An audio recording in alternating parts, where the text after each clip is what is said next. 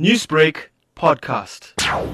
Heritage to me means celebrating and accepting different heritages and cultures. And I leave out the word tolerating because I feel that tolerating people's cultures and, and heritage is not enough.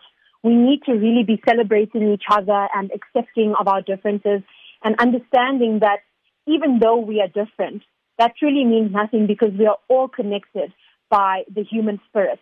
And I love this day because I feel like being South Africa and the Rainbow Nation, it's so important to celebrate this because we're all from different parts of the world. And we all carry these amazing cultures and traditions with us. And I'm so proud to be an Indian South African, wear and taste these different traditions. I mean, I am absolutely obsessed with the curries that my mother makes. Um, she's a, a pro chef, and I always boast about it to other people.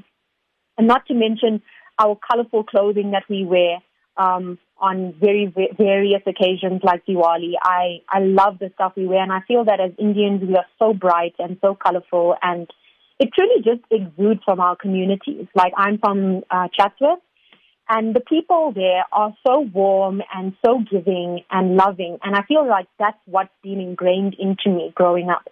And I grew up with that, and so that's what I show to other people. Karishma, in an ever changing world that often dictates how young women should carry themselves, how do you hold on to your heritage and traditions of your religion and culture? I was raised by parents who are very proud of our heritage and our culture. And they taught me from a young age to always be rooted in, in that and to never change that. And so I grew up with a certainty of my identity. And I'm very proud to be an Indian.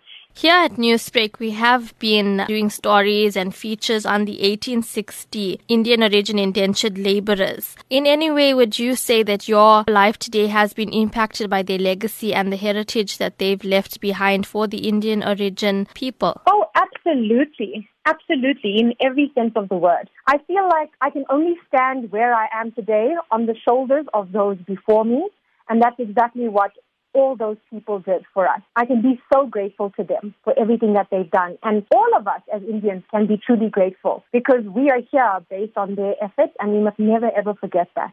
Newsbreak, Lotus FM, powered by SABC News.